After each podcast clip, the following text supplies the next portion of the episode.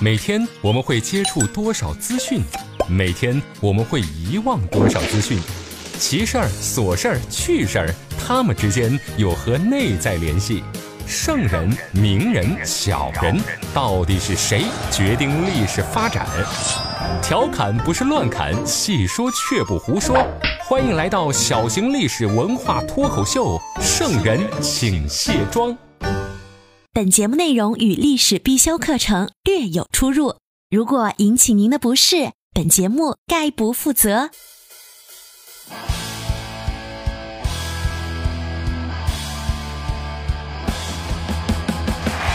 各位好，这里是长沙新闻广播，您现在收听到的是《圣人请卸妆》，我是刘佳。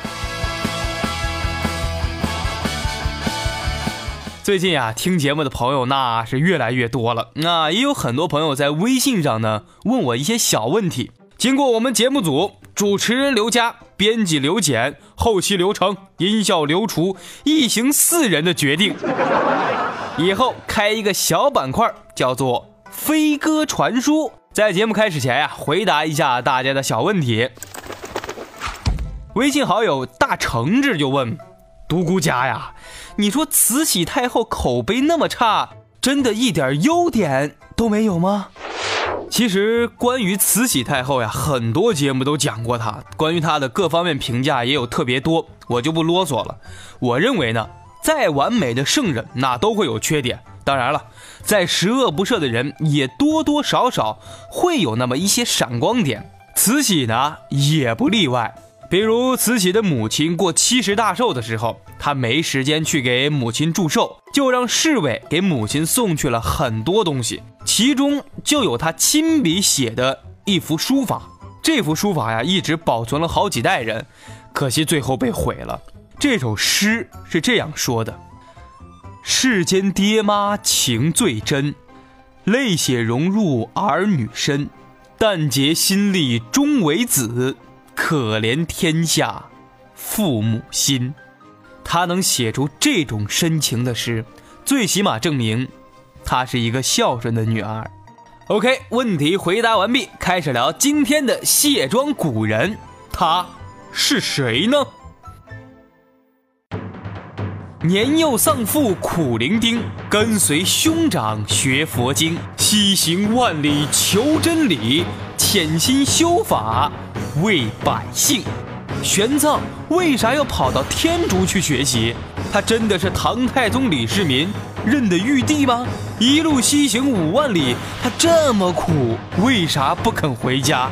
为什么取经归来的玄奘并没有得到什么重用呢？今天的圣人请卸妆，跟大伙儿聊聊真实的玄奘到底是个啥人。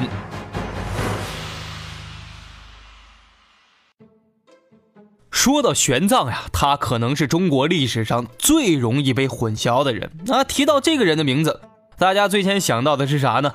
要么就是电视剧《西游记》里边那个身骑白马的颜值担当，要么呢就是周星驰电影《大话西游》里边唱 Only You 唠叨的罗家英。正是因为关于玄奘的文学人物和民间传说形象呀，太多了。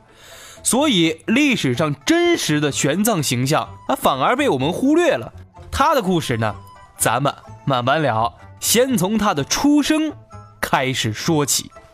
关于玄奘的身世，那民间的很多流传呀，都跟江流儿有关。说是玄奘的母亲遇到坏人了，在危险来临之际，把他放进了木盆中，顺流而下，最后被和尚救了。理所应当呀，也进入了寺院生活，当了和尚。这个故事呢，你听起来那真没毛病，理所应当的嘛。可是真实的情况还真不是这样。玄奘本人那出生于隋仁寿二年，就是公元的六百零二年。出家前呀，人家有名字，玄奘只是他的法号，他本名叫做陈一。刚开始呢，家境环境还不错，这祖父和父亲都是知识分子。他老爸陈慧原来还做过江陵的县官，母亲呢是隋朝洛州长史宋钦的女儿。家里呀一共四个子女，玄奘是他们的小儿子。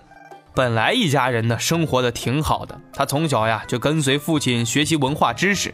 可后来父亲陈慧去世了，家里的境遇呢也是一落千丈。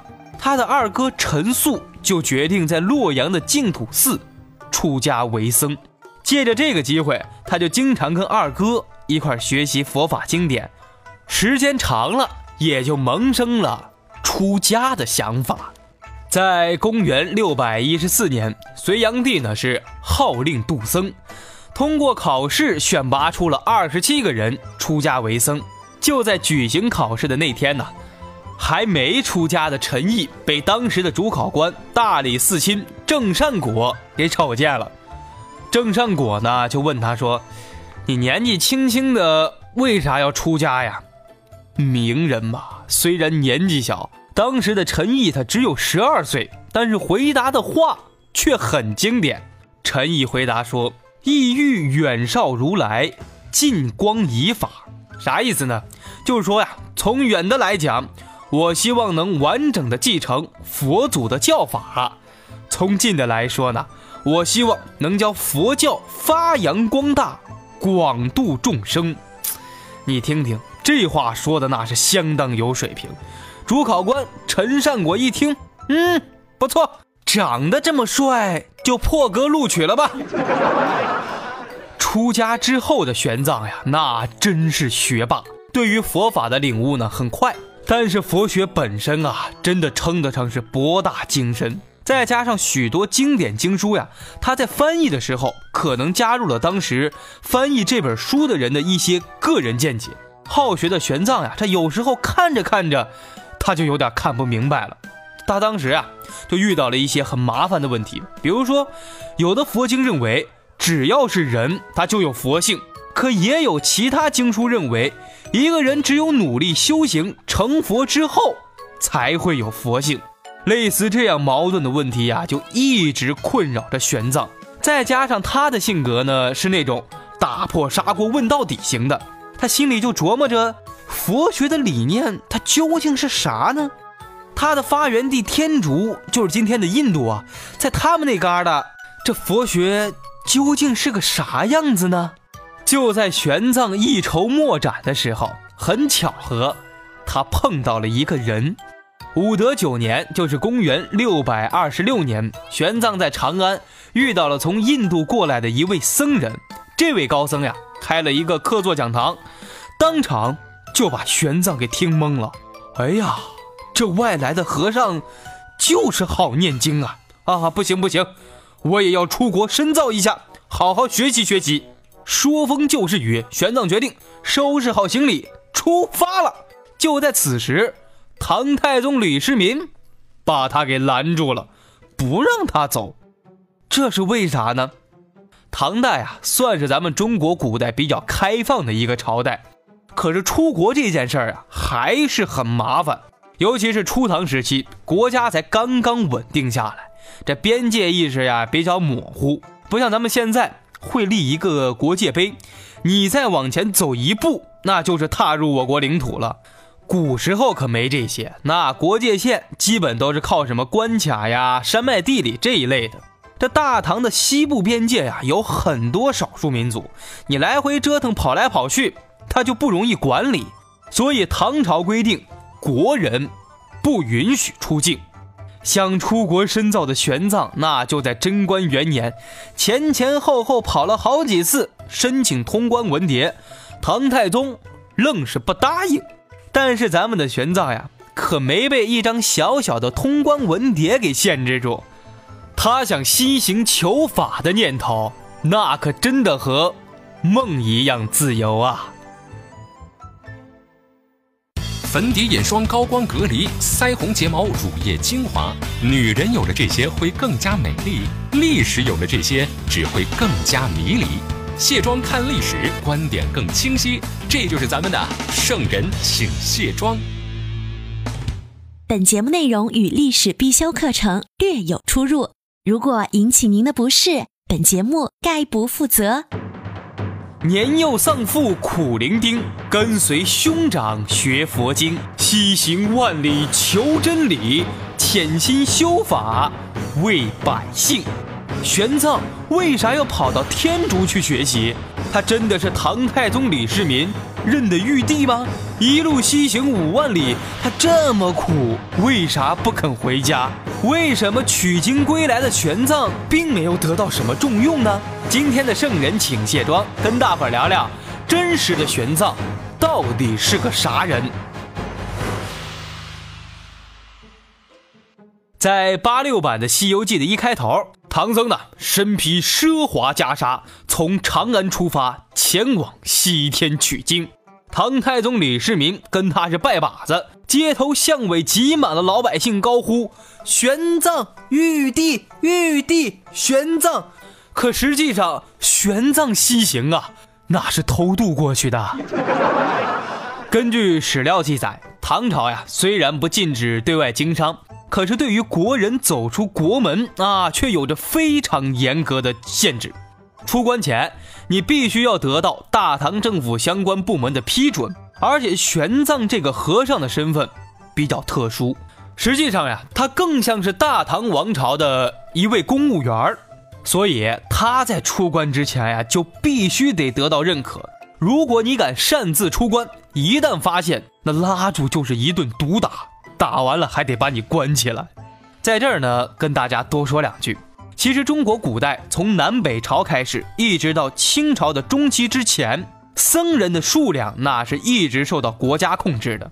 你只有拿到了度牒，才可以出家为僧，才可以得到国家的允许和保护啊。这个呀，就有点公务员的意思了。因为你拿了度牒之后呢，一旦出家，就可以享受供养。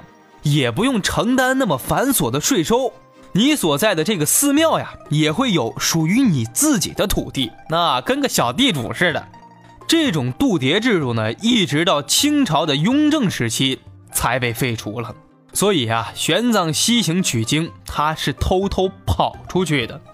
话说，在贞观三年，就是公元的六百二十九年，长安遭遇了一场大灾难，唐王朝就决定呀。允许百姓出门自寻生路，玄奘就是借着这个机会混进灾民当中偷渡出关的。那年呢，玄奘刚好二十七岁，就从这天开始，他踏上了一条充满未知的艰险道路。一路西行五万里呀，曲折蜿蜒，走过那么多的路，遇到的各种突发情况，大家可想而知。那会儿也没什么高速公路，也没什么 GPS 导航之类的。自己如果瞎走，给走错了，那可就是真的一头扎进无人区了呀！这么苦的一件事儿，玄奘就没有半途而废的想法，想打道回府吗？我觉得应该有，可是他绝对不敢。一路西行，支持玄奘的不仅是他心中对佛法的无限向往，还有就是呀。你是偷偷跑出来的呀？你不取得点小成就就回长安，能有好果子吃吗？要是走到半路上你就回去了，前脚到寺庙，后脚呀就被抓进大牢里了。就是因为这一点，那你自己选的路，呵呵，爬着也得走完呐。呃，当然了，咱们这样讲呀，肯定有那么一点点不合适。玄奘他的确是一位高僧。一路西行的路上呢，他也是边走边学。玄奘在印施尼罗国呀，就已经开始学习梵文经典了。后来又到了今天的这个巴基斯坦的境内，当时那块啊，小国家有很多。他一年的时间里呀，经历了四个国家，每到一个地方就赶紧停下来学习佛法。就是在这种状态之下，在他三十一岁那年，进入了中印度。又继续是苦心钻研佛法经典，先后经历了十几个国家，最后选了纳兰陀寺留学五年。之后呢，他又再次出发。贞观十年，他离开了这里，又去了周围的许多小国家，去实践自己的学习成果，边演讲边学习，通过实践的方法来提升自己。就这样，一晃六年又过去了。印度当时的帝王呢，戒日王就要求和他见面，并且非常欣赏这位从东土大唐而来的高僧，帮他呀开了一场盛大的佛学辩论会。这场辩论会，光国王就去了十八位，三千名大小乘佛法的弟子和其他弟子两千多人啊，全部参加了。这真是当时的玄奘讲课呀，对下面的人就说呀。你们随便问，可结果呢？全场好几千人呐，没有一个人能难倒他。哼，不是我玄奘太厉害，也不是我玄奘针对谁，在座的各位都是。当时天竺国的小粉丝们呀，那都惊呆了。啊，这位东土大唐来的高僧，简直是大神呐！他们呀，给玄奘起的外号也很浮夸。学大乘佛法的弟子呢，叫他大乘天；学小乘佛法的弟子呢，叫他解脱天。就这种带“天”字的称呼啊，那还真不是一般人能叫的。到了公元六百四十三年，玄奘满载一身荣誉，启程回国了，并且把六百五十七部佛经呀，全部都带回来了。贞观十九年的正月。四十四岁的玄奘，终于到长安了。此时，距离他离开长安西行取经，已经整整过去了十七年。这历经千辛万苦学成归来的玄奘，这唐太宗李世民为啥还是不待见他呢？象征意义的接待完他之后呀，也没让他在佛法方面有太多成就呢？这是为啥呀？这个呢？咱们下期再讲。好了，以上就是今天圣人请卸妆的全部内容。喜欢节目的朋友可以关注我的个人微信号，小写的 f l y l j 六六六，就是 fly l j 呢，就是刘佳的拼音首字母的缩写，后面加上六六六。也可以关注我的新浪微博一枚电台加。今天添加好友的朋友呢，我把玄奘一路西行的路线图发给你，看完之后真的是让人。心生敬畏啊！好了，今天先说到这儿，咱们下期再见。